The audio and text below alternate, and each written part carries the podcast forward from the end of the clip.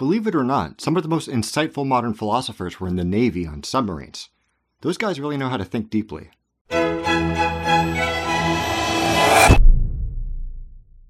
I'm going to describe a fairly typical start to my workday.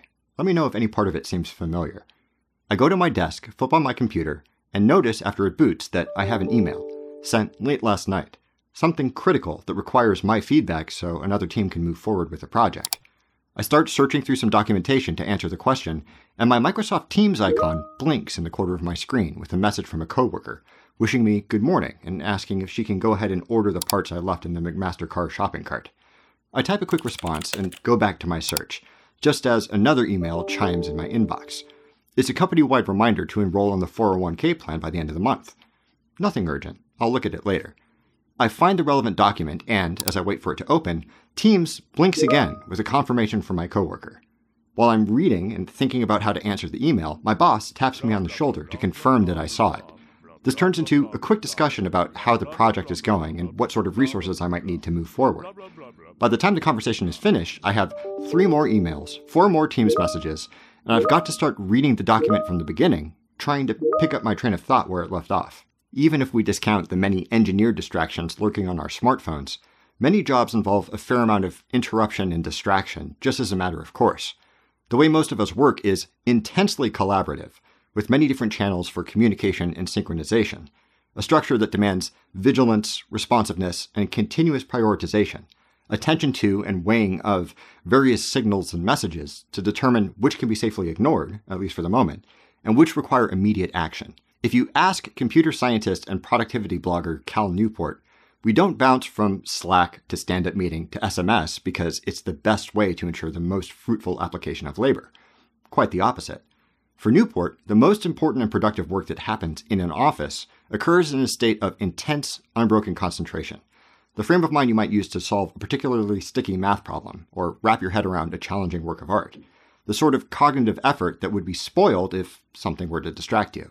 Newport argues that rather than leaning harder and harder into the frantic and insistent hive mind that characterizes modern office jobs, we should find a way to cultivate more of that state, what he calls deep work, because, as inconvenient as it might be for the work culture that we've grown accustomed to, it produces better results, both in terms of productive output and individual satisfaction with one's work. He's collected a wide array of anecdotes about individuals whose adoption of deliberately slow paced habits has resulted in profound creative or intellectual output, citing those cases as evidence of the power we might be leaving untapped with a frenetic hashtag rise and grind approach to productivity. Take June Huh, a mathematician at Princeton who was recently awarded the prestigious Fields Medal for his work in combinatorics. He says that he can only manage about three to four hours of focused mental effort a day. He splits those hours between writing lecture notes, scheduling out his calendar, and solving problems that have been impenetrable to the world's most brilliant mathematicians for more than 40 years. If you were to drop Huh into a standard 8 to 5 office job, it seems likely his three hour timer would be exhausted rapidly by back to back meetings and urgent emails. Not to mention that being mostly useless for five hours out of his standard workday would probably single him out for a stern talking to by his manager. For anyone who works like Huh, a few hours of solitary, concentrated effort per day might have the potential to wrench a field forward by a few decades. But there's no real place for that style of labor in a standard workplace, which suggests that we may be leaving an enormous well of Huh shaped Fields Medal worthy deep work totally untapped. Newport also cites a number of psychological studies that seem to support the idea that deep work might be the most effective way of applying cognitive effort to a given problem. For example, Sophie Leroy's research into the phenomenon of attention residue suggests that switching from one cognitive task to another is never a clean process. Some amount of brain power appears to lag behind the conscious effort to change contexts, remaining dedicated to the prior task, and leaving us a little less horsepower to focus on the new one. That sort of psychology seems to lend itself well to a single block of undistracted time, not so well to the distraction rich, multitasking environment of a modern office job. With all these hints at the untapped benefits of focused cognitive labor, you might wonder why we work the way we do. Is there any particular reason we don't see many companies encouraging their employees to be unreachable for some part of the day? Newport suggests that the way we currently structure work is mostly a historical accident. Nobody sat down and said, How should we assign tasks and communicate with each other to be most productive? I know.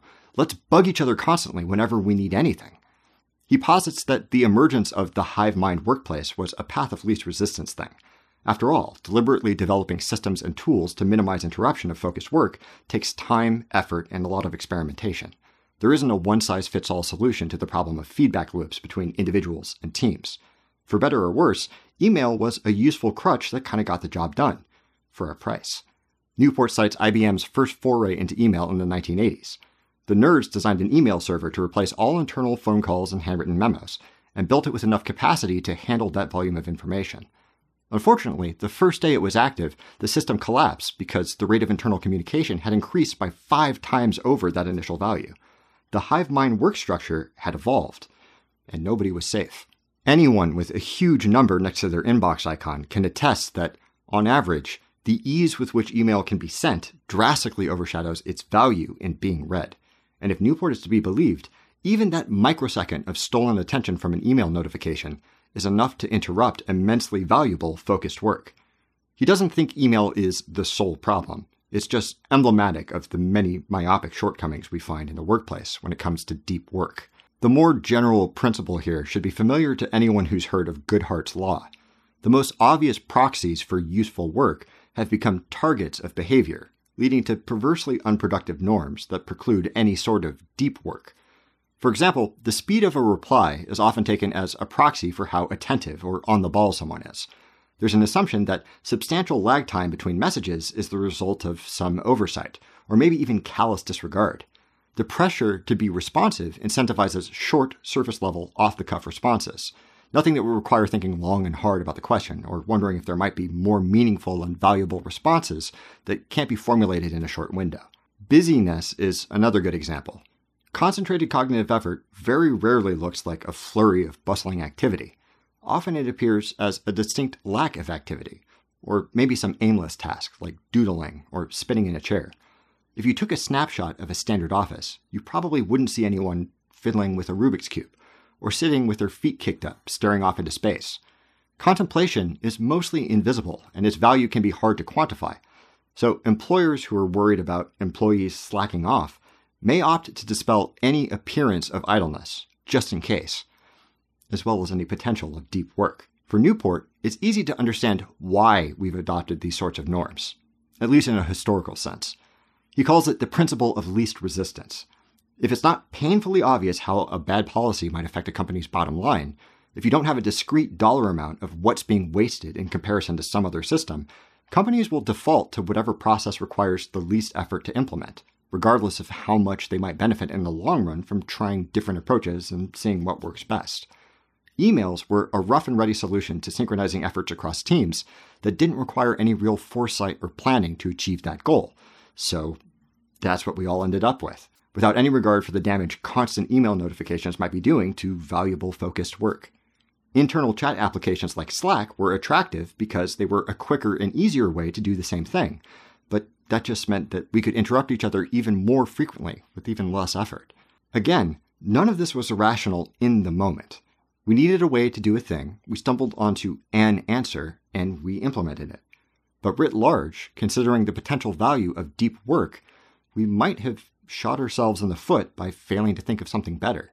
Newport's observations suggest that perhaps, if we really wanted to maximize our productivity and generate the greatest possible advances in fields where an ounce of insight is worth several tons of busy work, we should try to pry ourselves away from the buzzing hive mind model and adopt workplace practices that facilitate that state of deep contemplation.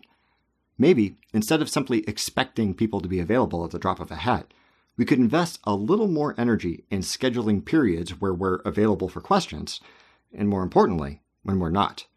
Instead of casually CCing everyone tangentially involved with a project to make sure that they're in the loop, maybe we could use email more judiciously, picking and choosing exactly what sort of messages really need to be in someone's inbox and which would be less disruptive as scheduled phone calls or weekly summaries.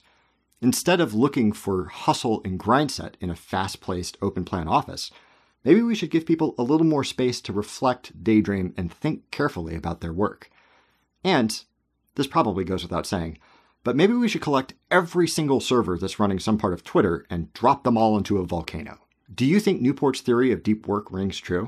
Are you also considering adding an hour of isolated thinking time to your day? Please leave a comment below and let me know what you think. Thank you very much for watching. Don't forget to blah blah subscribe blah share, and don't stop thinking.